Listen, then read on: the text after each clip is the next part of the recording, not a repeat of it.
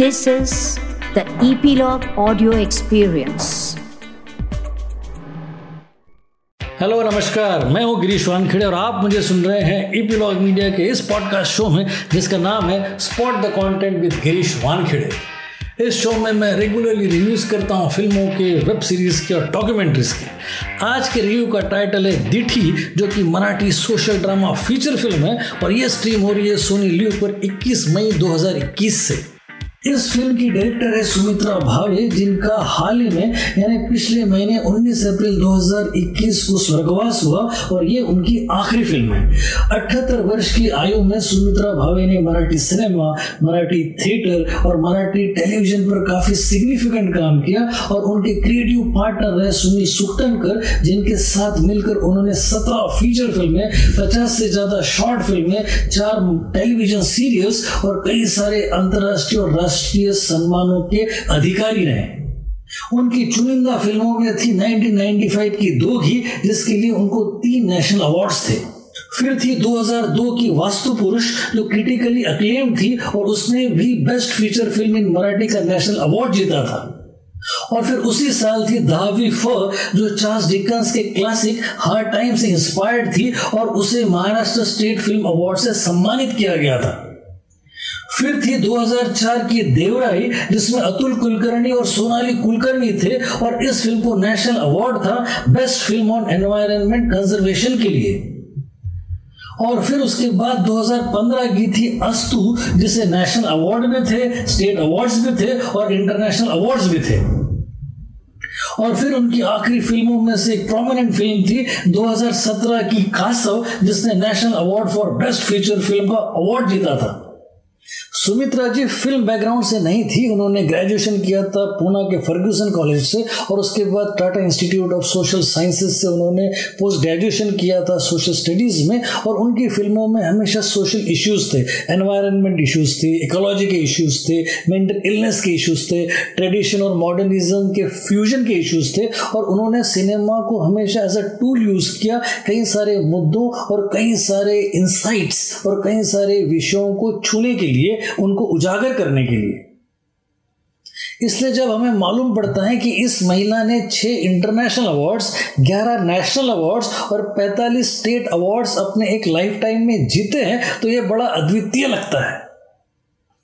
DT का premiere किया गया था पूना इंटरनेशनल फ़िल्म फेस्टिवल में 21 जनवरी 2019 को और उस वक्त सुमित्रा जी वहाँ मौजूद थी और उन्होंने कहा था कि इस फ़िल्म को बनाने की कल्पना उनके जहन में करीब छः या सात सालों से थी जब उन्होंने डी बी मोकाशी की ये शॉर्ट स्टोरी पढ़ी थी। कहानी का शीर्षक था आता अमोद सुनासी आले और इसका स्क्रीन पर लिखते वक्त वो पूरा वक्त बारिश को देखा करती थी। वो समझती थी कि बारिश भी इस कहानी का एक पात्र है और वो एक्चुअल बारिश में ही शूट करना चाहती थी। ये मौका उनको मिला और फ़िल्म कंप्लीट हुई और उसके बाद जो रिज़ल्ट आया, वो सबको झकझोर देने के लिए सक्षम था। फ़िल्म की कहानी एक विठल भक्त लोहार राम जी की है, जो उसके गाँव में आई हुई बारिश और बाढ़ में अपने एक जवान बेटे को खो चुका है। उसकी बहू ने इस हादसे में प्रीमैच्योर डिलीवरी में एक बच्ची को जन्म दिया है और उसका सारा परिवार और उसके अलावा उसके दोस्त और उसके पड़ोसी सारे ही अब शोकाकुल है। राम जी कट्टर वारकरी रहा है और उसने हर साल विठल के दर्शन किए हैं वारकरियों के साथ दिंडी में जाकर और वो सिलसिला उसने तीस साल तक बरकरार रखा है। अपने बेटे की मौत के बाद वो एकदम विचलित हो गया है, एकदम अंतर्मुख हो गया है और उसका खाने पीने, दोस्ती, दुनियादारी से विश्वास उठ गया है और वो पूरा वक्त विठल से, अपने भगवान से यही प्रश्न पूछ रहा है कि तीस साल की उसकी भक्ति का क्या यही इनाम है? क्या सच में विठल है? और अगर है तो उसे इस भक्त की वेदना क्या देखी नहीं जाती? ऐसे कई प्रश्नों को लेकर वो पूरा वक्त रोते रहता है। उसके कई दोस्तों में एक जोशी बुआ है जो अपने घर पर पोथी या अपने ज्ञानेश्वरी पढ़ने का प्रयोजन बनाते हैं। इस आयोजन में वो सारे दोस्तों को बुलाते हैं, लेकिन राम जी का ध्यान उस पोथी को पढ़ने में नहीं है। वो उदासीन है और उसके प्रश्न अपने प्रभु से निरंतर चल रहे हैं। एकदम खिन्न अवस्था में उसका विश्वास डगमगाने लगा है। और इसी के दरमियान उसके पड़ोस में एक दंपत्ति के घर में एक गाय बछड़े को जन्म देने वाली है और वो सकुचा रहे हैं कि राम जी की मदद कैसे ले इस तरह की डिलीवरी के लिए राम जी मशहूर है, लेकिन उसकी इस खिन्न अवस्था को देखकर ये दंपति सकुचा रहे हैं कि ऐसे में उससे मदद मांगने कैसे जाएँ। लेकिन जब गाय की वेदनाएँ उनसे देखी नहीं जाती तो फिर वो राम जी के पास पहुँच जाते हैं, जो कि पोथी पठन में बैठा हुआ है। राम जी पठन को आधे में छोड़कर दौड़ पड़ता है गाय की प्रसूति के लिए, और जब वो वहाँ पहुँचता है, और उसकी पूरी क्रिया में जिससे गाय को प्रसूति होती है, उस पूरी क्रिया में वो अपनी वेदना से मुखर हो जाता है। उसे गाय की वेदना से जन्मे नए बछड़े और अपनी वेदना से बिछड़े अपने बेटे के प्रसंगों में सामंजस्य दिखाई देने लगता है। और फिर उस बछड़े के जन्म के साथ ही उससे अपनी व्यथा के उत्तर भी मिल जाते हैं और वो जाकर अपनी बहू को रोक लेता है, जिससे उसने अपने बेटे की मौत के बाद घर से निकल जाने के लिए कहा था।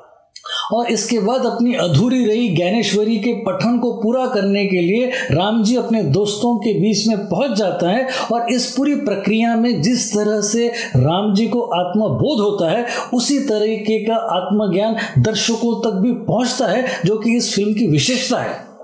मौत से शुरू होकर जन्म पर खत्म होने वाली इस प्रभावशाली फ़िल्म को देखने के मैं आपको नौ कारण दे सकता हूँ। सबसे पहला कारण है डी बी मोकाशी। ये रेडियो इंजीनियर टर्न राइटर है इस फ़िल्म की कहानी के लेखक जो गंगाधर गाड़गिल, उसके अलावा अरविंद गोखले, वेंकटेश माड़गुलगर और पी बी भावे के ही लीक के नए कहानीकार हैं जो अमृत अनुभव और ज्ञानेश्वरी के कई संदर्भों के साथ व्यवहारिकता और अध्यात्म के तालमेल को अपने पात्रों के ज़रिए दर्शकों तक पहुँचाने में कामयाब रहे हैं। दूसरा रीज़न है गणेश फुके और पीयूष शाह। ये इस फ़िल्म के साउंड डिज़ाइनर्स हैं और इनका काम अप्रतिम है।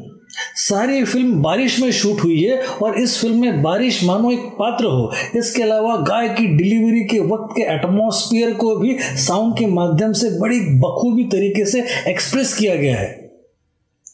तीसरा रीजन है धनंजय कुलकर्णी। ये सिनेमाटोग्राफर है इस फ़िल्म के और इनका एस्थेटिक्स का सेंस और शॉर्ट कंपोजिशन आउटस्टैंडिंग है।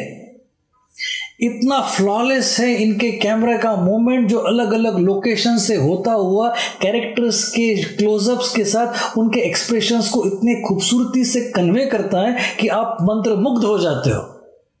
चौथा रीजन है मोहित टाकलकर। ये एडिटर है इस फ़िल्म के, जिन्होंने इस नदी जैसे प्रवाह को एक घंटा और उनतीस मिनट में रोक दिया है। प्रवाह के साथ ठहराव कहाँ होना चाहिए, ये समझ एडिटर को होती है, जो इनमें है। पांचवा रीजन है पार्थ उमरानी। ये इस फ़िल्म के म्यूज़िक डायरेक्टर है, जिन्होंने ए ज्ञानेश्वर महाराज का अभंग इन सारे कलाकारों को अपनी ओरिजिनल आवाज़ में गवाया है। वो अभंग अप्रतिम है और साथ ही साथ इस फ़िल्म का बैकग्राउंड स्कोर किया है साकेत कानेटकर ने, जो कि इम्प्रेसिव है। छठा रीजन है मोहन आगाशे। ये साइकेट्रिस्ट एक्टर प्रोफेसर इस फ़िल्म में एक्टर भी है और इस फ़िल्म के प्रोड्यूसर भी है। इस तरह के अनकन्वेंशनल सब्जेक्ट में इन्वेस्ट करने के लिए एक खास किस्म का मेंटल फ्रेम लगता है, जिसे हम करेजियस कहते हैं। मोहन जी ने वही किया है। सातवां रीजन है किशोर कदम।